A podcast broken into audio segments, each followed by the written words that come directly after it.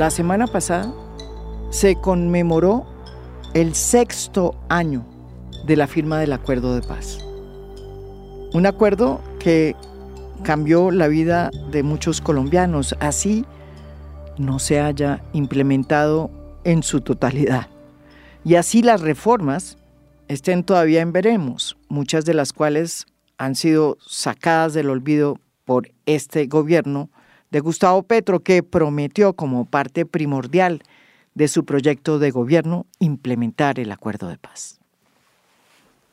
Hoy nuestro invitado fue protagonista principal de ese acuerdo, pero además también fue autor de esa agenda conjunta que se logró firmar en las postrimerías del gobierno de Juan Manuel Santos con el ELN y que se convirtió en una hoja de ruta para que el gobierno que llegara tuviera los instrumentos y se iniciara una negociación con el ELN.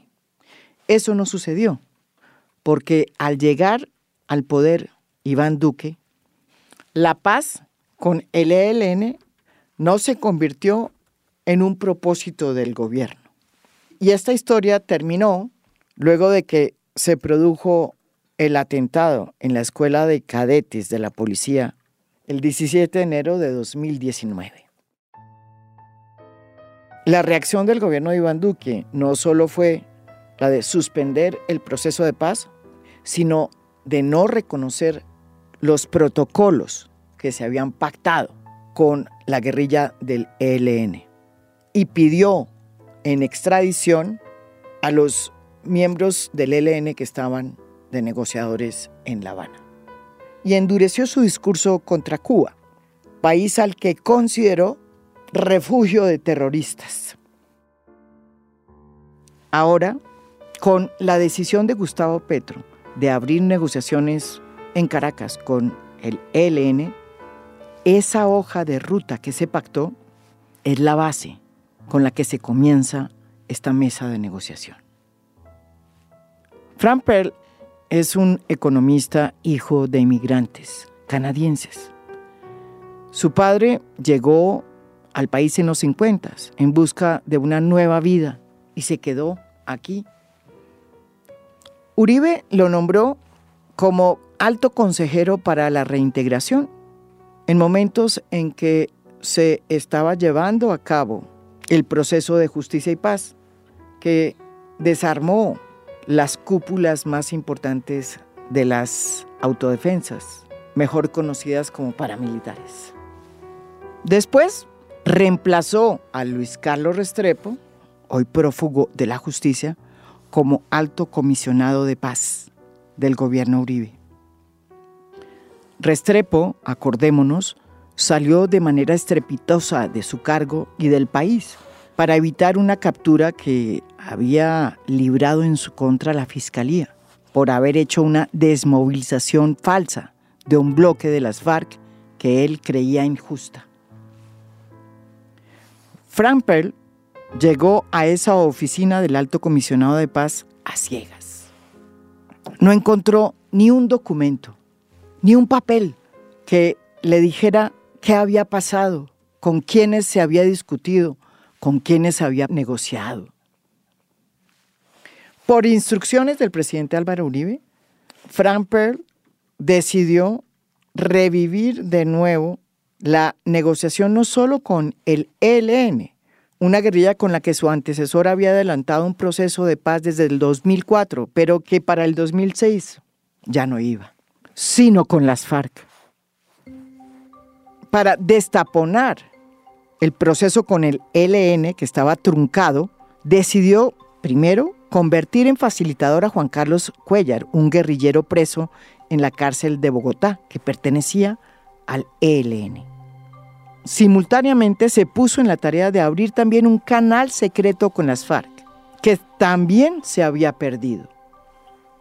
Y fue cuando encontró como facilitador a Henry Acosta, un empresario con gran experiencia en cooperativismo que ya había servido de enlace anteriormente cuando quien estaba al frente de la oficina del alto comisionado era Luis Carlos Restrepo. A Henry Acosta, Fran Pell, como comisionado de paz del gobierno del presidente Álvaro Uribe, le entregó una carta ya en las postrimerías de ese gobierno, en la que le proponía a las FARC iniciar unas conversaciones exploratorias en Brasil. Sin embargo, cuando ya se había avanzado, incluso en los tres puntos posibles, donde se iban a hacer las primeras reuniones, por fuera de Colombia, se produjo la noticia de que la Corte Constitucional había descartado la posibilidad de que Uribe pudiera volver a ser reelecto por segunda vez.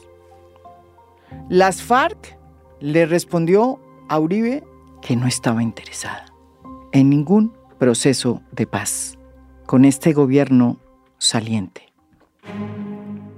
Las verdaderas razones por las cuales nunca se hizo un proceso de paz con el gobierno de Álvaro Uribe y las FARC las dijo muy claramente Henry Acosta cuando alguien le hizo esa pregunta.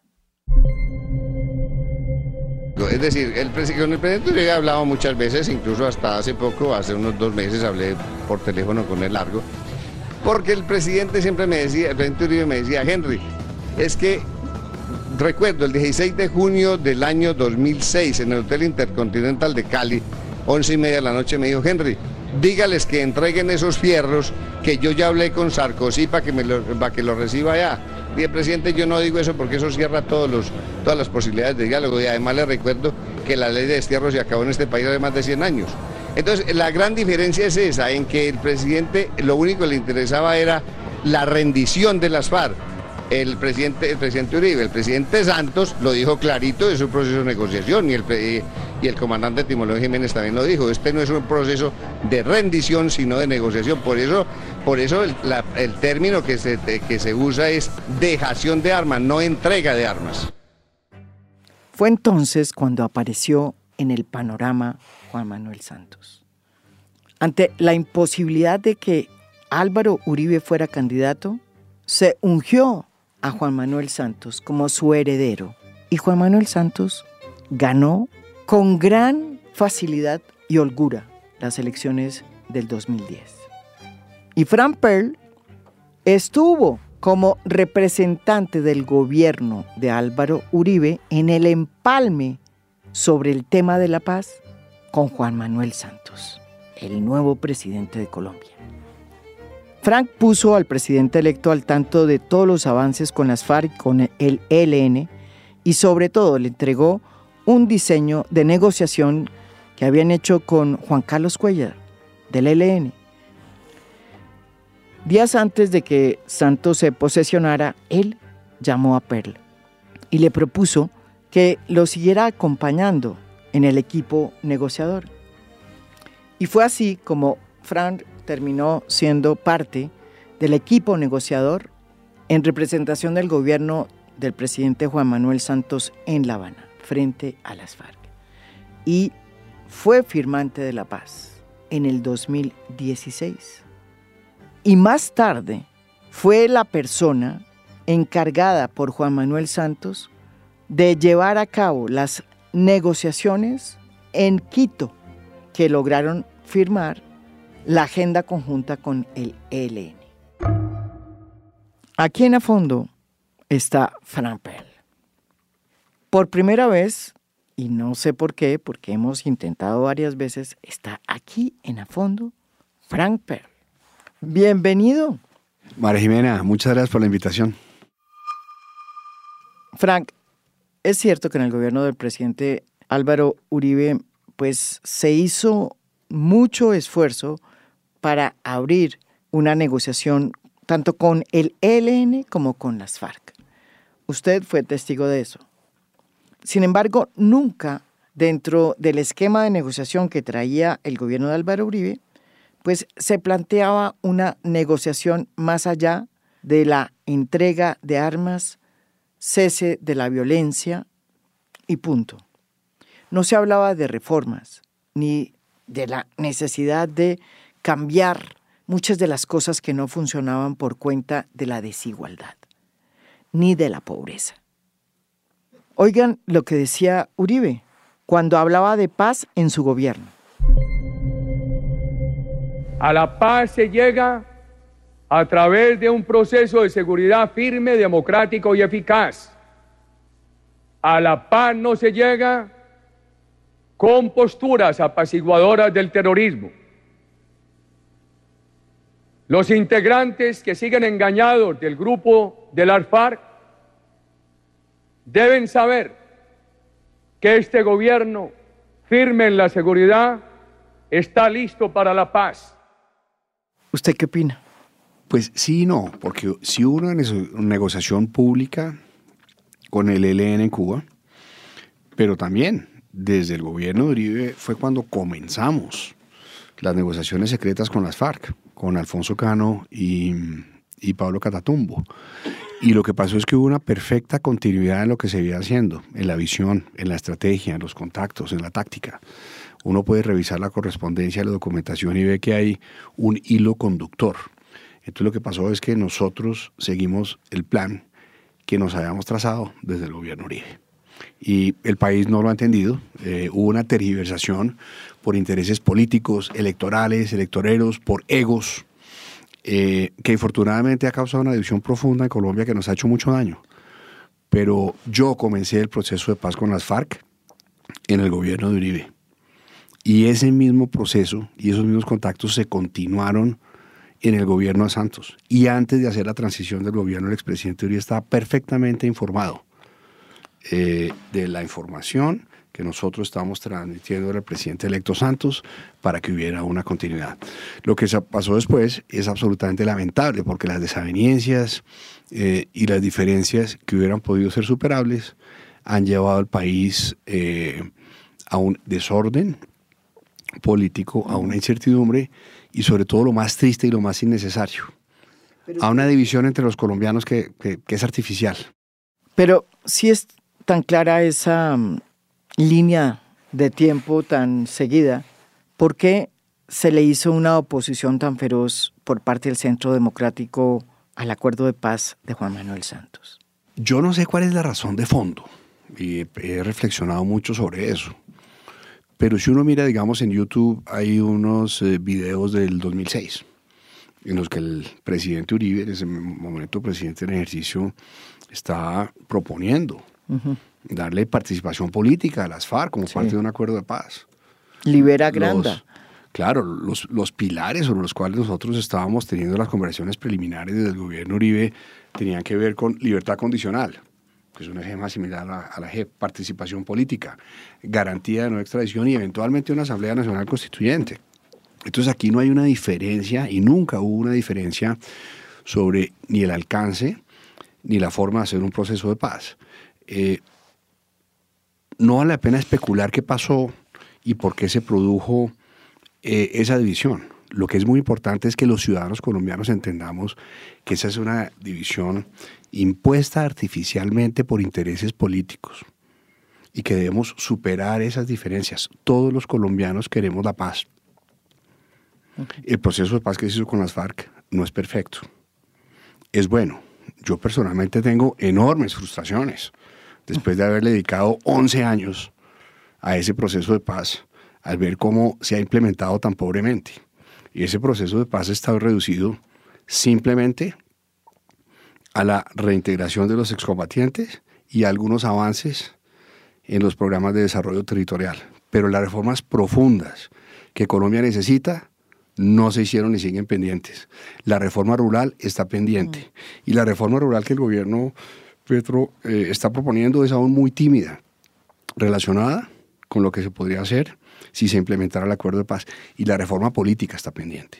Eh, esperemos que salga bien. Yo no, yo no soy tan optimista de que salga bien porque creo que hay eh, unos incentivos encontrados. Y aquí lo que se requiere es una reforma profunda de la forma de ejercer política, de acceder a la política y de ejercer la política, para que haya un equilibrio mejor entre la democracia directa y la democracia representativa. Pero eh, a, lo que voy es a que los colombianos todos queremos la paz y tenemos que reflexionar y pensar por nosotros mismos en vez de dejarnos imponer divisiones que se deben a intereses políticos. La gran paradoja que estamos viviendo hoy es que dos dirigentes totalmente opuestos, que han militado, si se puede decir, en dos orillas distintas, uno en la derecha y otro en la izquierda, hoy se están dando la mano. Pero dos dirigentes que formaban parte de incluso del mismo grupo político y que terminaron enfrentados en el gobierno de Juan Manuel Santos, hoy no se pueden todavía ni saludar. Va a ser más rápida la paz entre la izquierda y la derecha que entre la derecha de Uribe y el centro político que representa Juan Manuel Santos. Yo creo que el daño que le ha hecho al país esa división es enorme y que va, infortunadamente va a durar un tiempo. Hay, mentiras, hay preconcepciones, hay muchas tergiversaciones, y, pero además es entendible. Es decir, después del conflicto que hemos vivido eh, de más de 50 años, en el cual se cometieron tantas atrocidades, es normal que los colombianos tengamos sentimientos muy fuertes y muy profundos de dolor, de miedo, de ira, hasta de sed de venganza. Y hay que reconocerlos. Y las opiniones políticas no son racionales, vienen de esos sentimientos. En esa disputa por legitimar el acuerdo de paz o deslegitimarlo, se acudió al miedo y a la rabia.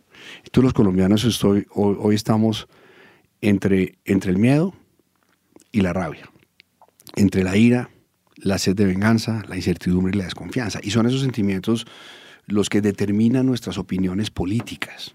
Yo lo que hago es una invitación, primero a que nos serenemos, a que reconozcamos que esos sentimientos son legítimos y, los produjo un conflicto, pero que pensemos más allá y miremos el tema de paz como un tema como lo que es. Pero usted Los temas de paz son temas humanitarios, humanitarios. Pero usted no cree que Gustavo Petro está en ese sentido haciendo eso?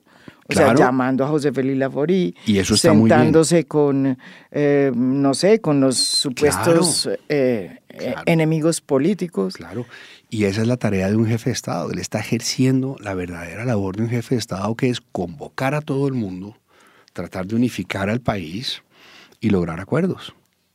Sentar a José Félix Laforí a negociar con el ELN es absolutamente indispensable.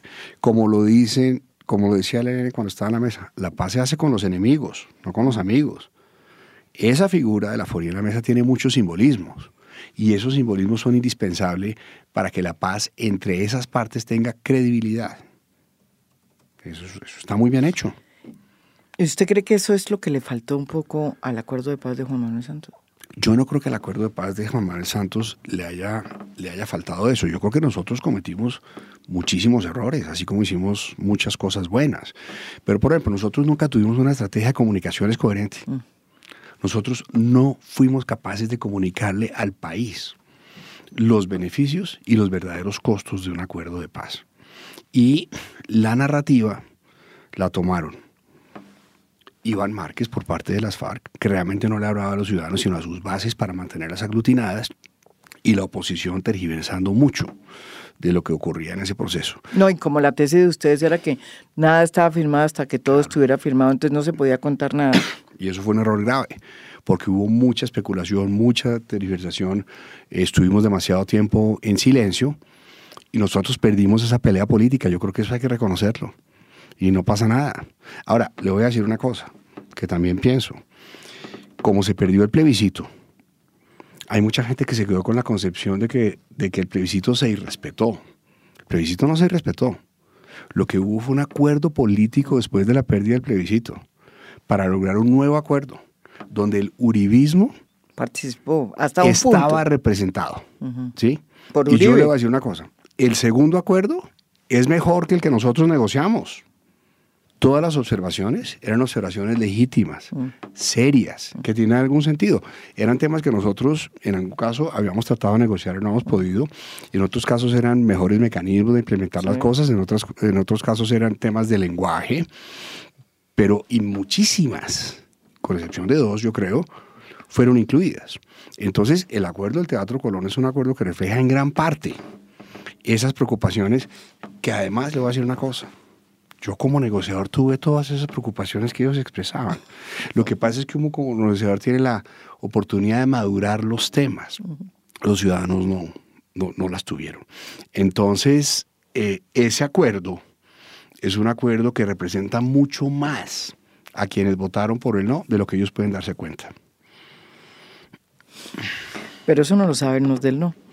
No, no lo saben, nuevamente, porque era una narrativa que también tenía unos, unos intereses eh, electorales. Es decir, la oposición necesitaba enfilar sus baterías para ganar las elecciones en el 2018. Entonces, si ellos hubieran aprobado ese acuerdo de paz, si hubieran, no hubieran sido la oposición en las elecciones de 2018, que ganaron. Entonces nosotros fuimos derrotados políticamente en el plebiscito y en el 2018 y eso hay que reconocerlos. Eso no le quita mérito a nuestro trabajo. Eso no le quita el valor al dolor que hemos aliviado. Está bien, la política es así y estos temas son complejos, pero yo creo que tenemos que reconocer las cosas que no funcionaron porque hoy tenemos una realidad en Colombia que es muy compleja. La situación de seguridad hoy, la situación que el presidente, el expresidente Duque le entregó al presidente Petro es más grave creo yo, de la que el presidente Pastrana le entregó a Uribe en el 2002. No. Claro, pues claro. ¿Con las FARC incluidas? Claro, porque las FARC eran un grupo, un target. Hoy, mire, la ruptura de relaciones con Venezuela, que fue una decisión absurda porque desconoce desde el Estado el valor de la diplomacia, lo que hizo fue criminalizar la frontera, entregar la frontera al ELN, fortalecer al ELN, fortalecer a Maduro, perder el control de Arauca ¿sí? Eh, y eso ha pasado en muchas regiones del país. Hoy hay multiplicidad de organizaciones criminales y delictivas difíciles de controlar, con las cuales es imposible tener una sola interlocución. El ERN está más, más fuerte que nunca y el narcotráfico disparado. con una fuerza pública debilitada y desmoralizada y con unos mensajes políticos muy complejos. Eso es un proceso que viene de hace muchos años. Ese proceso viene por lo menos desde el 2005. Hay una ruptura en, la fuerza pública, hay dos facciones, ha habido purgas, ha habido, mm. eh, digamos, eh, eh, dos bandos, por, por, simplificar. Y lo que los colombianos necesitamos es una fuerza, primero reconocer el valor del trabajo de la fuerza pública con las fallas que haya tenido, pero una fuerza pública que se sienta respaldada para hacer su trabajo respetando los derechos humanos. Entonces, en una situación de seguridad tan compleja como la que nosotros tenemos, necesitamos que la, la, la fuerza pública y la justicia funcionen y darle los instrumentos para que, para que funcionen. Eso es, eso es una estrategia de contención que es insuficiente pero es indispensable. No lo tenemos hoy en el nivel en que se requiere. Mire, el número de masacres, de violaciones a los derechos humanos que han ocurrido en las regiones en los últimos años, eh, pues nosotros los vemos todos los días. ¿Usted qué opina de la paz total? Se lo pregunto porque muchas de las personas eh, o de los eh, protagonistas que fueron estelares en el proceso de La Habana que llevó a, que se firmara un acuerdo de paz con las FARC, pues han criticado, han salido a criticar la paz total, con argumentos como el siguiente, diciendo que no se puede meter en la misma bolsa, por ejemplo, a una guerrilla como el ELN, la última guerrilla como tal, dicen muchos, y que representa un fenómeno completamente distinto a lo que puede ser hoy el clan del Golfo e incluso las mismas disidencias de las FARC. Yo creo que hay que apoyar al gobierno en su intento de alcanzar la paz total. Casi todos los expresidentes lo han hecho, con excepción de Duque. Mm. Y han intentado, de muy buena fe. Es un proceso muy complejo. Es fácil criticar, pero de eso no se trata. Aquí lo que hay que hacer es contribuir y apoyar. Lo que sucede es que esto es complejo porque hay varias autopistas que van en paralelo, todas interconectadas y son interdependientes. Uno, el proceso de sometimiento a la justicia, digamos, de estos grupos. Dos, mm. la eventual negociación con las disidencias de las FARC. Mm. Tres, la negociación con el ELN. Cuatro, la reforma a la justicia. Mm. Quinto, el nuevo enfoque en la lucha contra las drogas. Todo esto enmarcado dentro de una estrategia nueva de seguridad y defensa, en unas relaciones con Venezuela que son distintas y en un ambiente geopolítico de América Latina que es más complejo y más difícil para alcanzar la paz del que nosotros tuvimos. Entonces, ¿Por qué? aquí... ¿Por qué?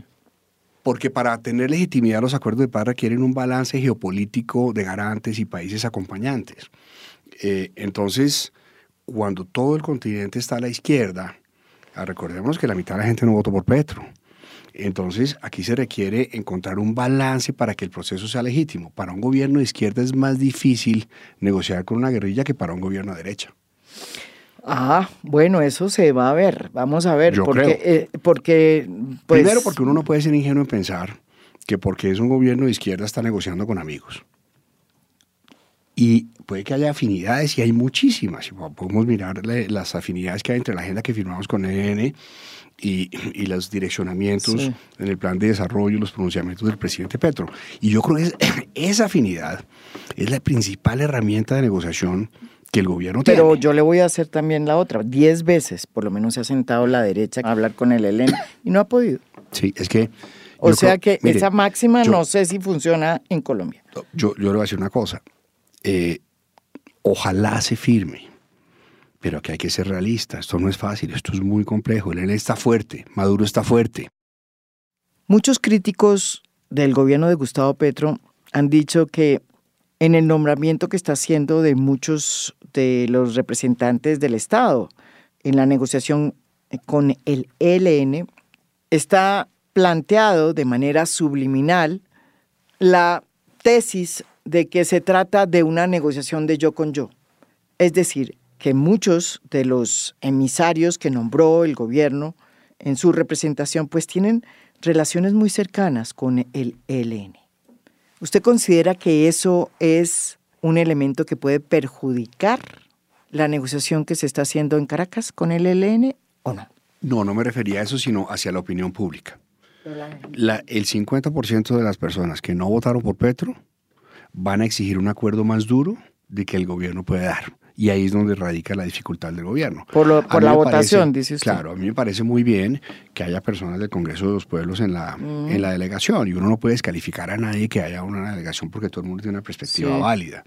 Eh, y es muy útil para entender y traducir lo que quiere, lo que quiere el ELN. Yo creo que inclusive ese campo de afinidad entre la narrativa del gobierno y la narrativa del ELN que Sí. se plasma en esa agenda, y ahorita estamos viendo el valor de la agenda que se firmó, ¿sí? Es lo que hay que aprovechar. Entonces, yo lo creo que, también creo que hay que aprovechar las lecciones aprendidas de los errores que nosotros cometimos. Le voy a decir uno, por ejemplo. Las mesas demasiado grandes con exceso de protocolos y reglas eh, entorpecen un proceso de paz para el cual hay poco tiempo. Uno podría tener una mesa pequeña, ¿sí? Que, que, que direccione los acuerdos, que se ejecuten a través del Plan Nacional de Desarrollo, de iniciativas en las regiones, de reformas en el Congreso. Y esas reformas, eso, eso es ganar mucho tiempo. Porque es que una cosa es firmar un acuerdo y otra cosa es que se implemente. Yo creo que la gran lección aprendida es que el valor de los acuerdos de paz no está en el texto, aunque el texto sea importante, está en su implementación. Las grandes falencias del proceso de paz con las FARC están en nuestra incapacidad para planear y ejecutar la implementación de ese acuerdo de paz. Y en eso somos responsables quienes participamos ahí. Creo que este gobierno puede tomar una gran lección y es decir, hagamos una mesa chiquita, estoy simplificando, y vamos implementando y ejecutando a través de los instrumentos que tiene el Estado, a través del Plan Nacional de Desarrollo, a través de los ministerios, a través de reformas en el Congreso, donde hay gran afinidad de narrativas entre la agenda pactada por el, co- con el ELN, lo que necesita el país, y la agenda del presidente Petro. Y entonces vamos a la agenda que usted finalmente firmó en las postrimerías del gobierno de Juan Manuel Santos y que hoy sale avanti, porque imagínese, cuatro años congelada. Y ahora resulta que es la ruta perfecta. Yo me acuerdo cuando se firmó esa agenda, que la gente la criticó profundamente porque era una agenda demasiado general y que hablaba de transformaciones para la paz, es decir, de reformas, que en ese momento las reformas pues eran también una especie de tabú, que estaban además ahí anquilosadas, a pesar de que se hubiesen firmado en el acuerdo de paz. ¿Por qué no nos explica esa agenda y por qué hoy ha sido acogida casi que como si se tratara pues de una agenda hecha por el gobierno de Gustavo Petro? Sí, el primero es participación de la sociedad en la construcción de la paz, Bueno, que es pues el punto fíjese. más importante. Pero fíjese que cuando ustedes Para firmaron mí. eso nadie entendía. Ahora hay un gobierno Claro. que decidió poner eso como parte de su estrategia política. Y entonces crea estos diálogos vinculantes regionales, Sí. eh, que muchos analistas han dicho que es precisamente una estrategia para quitarle Claro. el, el, la, eh, digamos, como fondo, eh, quitarle la, el apoyo social que tendría en algunos lugares Sí. el ELN. Cuando nosotros firmamos esta agenda, cuando yo firmé esta agenda como jefe negociador, esta agenda tuvo muchos ataques. Y muchos ata- ata- ataques desde dentro del gobierno. Lo que pasa es que es importante entender que las FARC y el ELN son organizaciones distintas. Las FARC eran un grupo de personas en armas cuyo poder estaba en el número de hombres armados para derrotar a la fuerza pública colombiana. El ELN es una organización ¿sí? cuyo poder está en ser invisible y en las redes ciudadanas que tiene. Entonces aquí el tema de la participación y cómo ellos conciben eh, una verdadera democracia un verdadero sistema político está plasmado en esta agenda. Y por eso hablamos de mecanismos de participación y eso tiene relación con la reforma política en el Congreso. Pero además con que aquí deje de haber participadera y haya participación efectiva de la ciudadanía y tenga incidencia en las políticas públicas. El segundo tiene que ver, es un punto que se llama democracia para la paz. Y básicamente se trata de perfeccionar los mecanismos de, resolución de conflictos económicos, sociales y políticos en la sociedad. El tercero es transformaciones para la paz. Es fundamental. Las reformas. Son las reformas, pero miren, en el acuerdo con las FARC hablamos de políticas públicas. En transformaciones para la paz hablamos de planes y programas transformadores para superar la pobreza, la exclusión social, la corrupción, la degradación ambiental y la equidad. Son todos los temas que están en la agenda nacional ¿Sabe y mundial.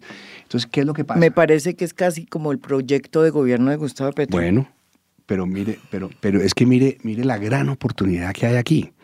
Esto encaja perfectamente con el acuerdo con las FARC porque así lo hicimos. Es decir, se complementa, no se contradice, número uno.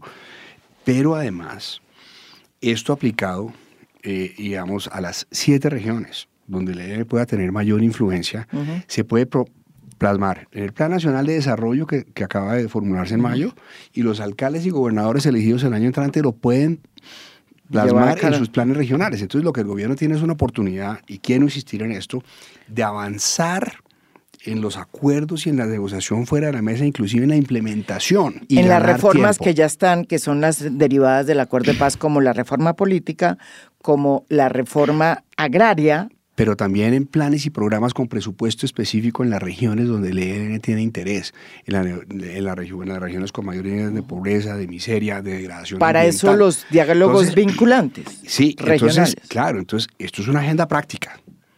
Esto es una agenda práctica y, y- y con una adecuada lectura de esta agenda, Sí. El gobierno se puede ahorrar dos años o tres años. El, el cuatro, cuarto punto es víctimas que tiene que ver con el sistema de justicia. Y aquí pues va a haber el debate de hasta qué punto la JEP se puede utilizar para esto y pues la respuesta, la discusión va a ser compleja, pero la respuesta es muy sencilla. ¿Cuál?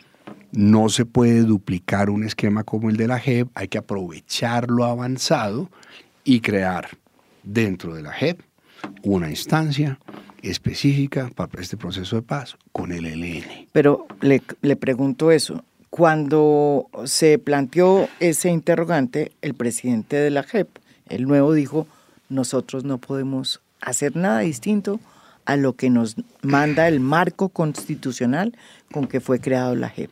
Totalmente de acuerdo, hasta que ese marco se modifique. Toca hacer ese, esa modificación y según el acuerdo debe hacerse de común acuerdo con las partes, Sí. es decir, las FARC. Sí, sí. Bueno, y entonces, Eso es totalmente manejable. Las FARC, las FARC están, eh, eh, las FARC eh, no, no tendrían, creo yo, ninguna razón para, para impedir eso, porque las FARC han madurado, han ido reconociendo cada vez más sus responsabilidades, aunque les falta. Y quiero hacer un paréntesis. El acuerdo de paz con las FARC, aquí no lo ha cumplido nadie. El Estado colombiano ha incumplido. Fue el primero que incumplió con la implementación. Cuando los exguerrilleros de las FARC llegaron a las zonas de concentración, y yo lo vi, y me pareció indignante, vi las mujeres embarazadas teniendo que dormir en unas casas prefabricadas donde había dos baños para centenares de personas. Ese fue el primer incumplimiento del acuerdo por parte del Estado, de lo cual nosotros somos responsables. Y las FARC tampoco han cumplido, porque han faltado a la verdad y no han reconocido todo lo que han tenido que reconocer. Entonces aquí todo el mundo ha cumplido, pero el proceso va madurando y esas cosas tienen tiempo. ¿sí? A lo que quiero ir es que en ese proceso de maduración los incentivos deberían estar ahí para que un gobierno, como el gobierno del presidente Gustavo Petro, tenga la capacidad de convocar la institucionalidad de la JEP, las FARC, el Congreso y el ELN para aprovechar, ganar tiempo y tener algo a la medida del ELN dentro de la institucionalidad que ya existe. Eso tiene todo el sentido del mundo, ese sería el camino que uno propondría. Y el otro punto es el que tiene que ver con el fin del conflicto, que tiene que ver con la el tema de, de, la las dejación armas. de armas, etcétera, listo. En ese tema de la dejación de las armas, el ELN siempre ha tenido una misma posición. No sé si usted que ha estado negociando con ellos tanto tiempo me la puede aclarar. Ellos insisten en que las armas no se entregan nunca y que fue un error de las FARC entregarlas antes de que el Estado se comprometiera a hacer las reformas, que hasta ahora no ha hecho. ¿Usted cómo piensa que va a ser este tema de la dejación de las armas con el ELN? Precisamente por eso que usted dice, que es cierto, es que es tan importante que el gobierno avance en paralelo, que la negociación no se circunscriba únicamente a la mesa, sino que haya unos acuerdos que se puedan hacer haciendo, que se puedan, perdón, que se puedan ir acordando, pero implementando de aquí a mayo con el Plan Nacional de Desarrollo. ¿Sí? Presupuesto nacional, reformas en el Congreso. Entonces la mesa va votando acuerdos que el gobierno va implementando. Con eso cuando se llega a la discusión del tema del fin del conflicto, ¿sí? ya hay muchas cosas avanzadas y esa, y esa conversación, que siempre va a ser difícil, es muy fácil. Y esa conversación está amarrada con el avance que haya en el sometimiento a la justicia eh, de, de- de la- de las, de- las bandas y, y de los grupos, y de los grupos criminales. Es un proceso una- también que está en este momento pues estudiándose en el Congreso. Exactamente, porque hay una relación directa, ¿sí? Entre las condiciones de seguridad futuras de los integrantes del ELN de esas regiones y lo que se puede acordar con eso. Por eso todo está amarrado. A mí me parece muy bien que el comisionado de paz no esté todo el día en la mesa, porque es la persona que tiene que tener la visión completa y poder coordinar todas estas iniciativas. ¿Cuál es su opinión sobre la decisión del presidente Petro de nombrar como jefe negociador en Caracas para abrir eh, las puertas con el ELN a Oti Patiño, que es un dirigente de izquierda que fue un jefe guerrillero, jefe incluso de Gustavo Petro en el movimiento M19, ese movimiento armado difícil, complicado, que terminó desmovilizándose en 1989 y que terminó haciendo la constitución del 91 en compañía del Partido Conservador, liderado por Álvaro Gómez, del Partido Liberal, liderado por César Gaviria y Humberto de la Calle. A mí me parece que es un privilegio para el equipo negociador, para un gobierno y para el país tener una persona que hizo parte de un grupo guerrillero eh, negociando la paz. Eh, digamos, yo fui negociador, yo fui jefe negociador, yo creo que eso tiene un mérito, pero tiene mucho más mérito ser un jefe negociador habiendo sido guerrillero, no por haber dejado de serlo, sino por lo que ese proceso implica, Implica, sí. en términos de reflexión, de crecimiento personal. Así como tiene mérito, mucho más mérito ser presidente habiendo sido guerrillero que sin haberlo sido, porque eso para el país tiene un valor enorme y para la democracia tiene un valor enorme, independientemente de que uno esté de acuerdo o en desacuerdo con los postulados de un presidente o de un gobierno. Y creo que los colombianos tenemos que aprender a mirar eso. Es un valor enorme. Y, y eso es una muy buena noticia. Eso, eso se puede aprovechar muy bien para todos. Con la mano en el corazón, Frank, ¿usted es optimista de que esta vez sí vamos a llegar a, a un buen puerto con el ELN?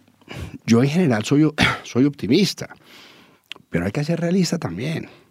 Es, es, es, una organización compleja, son muchos problemas por resolver, las negociaciones siempre son difíciles, hay que tener perseverancia, paciencia, una ruta clara Creo que el reto más difícil del gobierno es la coordinación y la armonización de todas estas iniciativas. ¿Cómo armoniza usted lo que hace la Cancillería, el Ministerio de Defensa, la Justicia? Ese es el reto del Estado, pero eso es lo fascinante de trabajar en el Estado. Y sobre todo, una reflexión final, María Jimena. El tema comunicación. Los temas de paz obviamente son políticos y tienen que pasar por la política. Pero los dramas humanitarios que tenemos en Colombia son descomunales. Mm.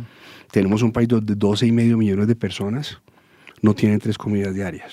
Tenemos un país con 4 millones de personas que viven en absoluta miseria. Tenemos masacres, asesinatos, violaciones de derechos humanos.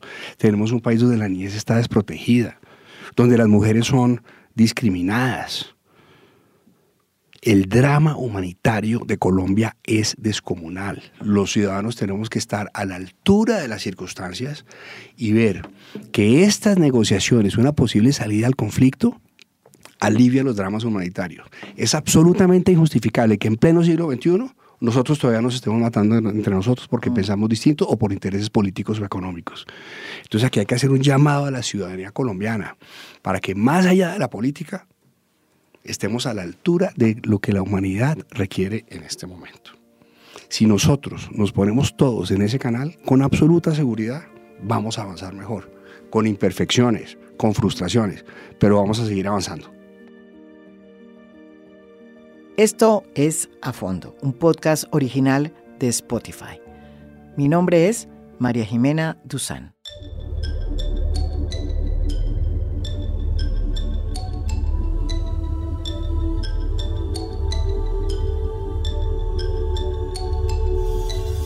A Fondo es un podcast original de Spotify. Producción general, Lucy Moreno. Editor de contenido, Michael Benítez Ortiz. Edición de audio, Carlos Bernardo y Blue Velvet. Música original del maestro Oscar Acevedo. Gracias por escuchar. Soy María Jimena Duzán.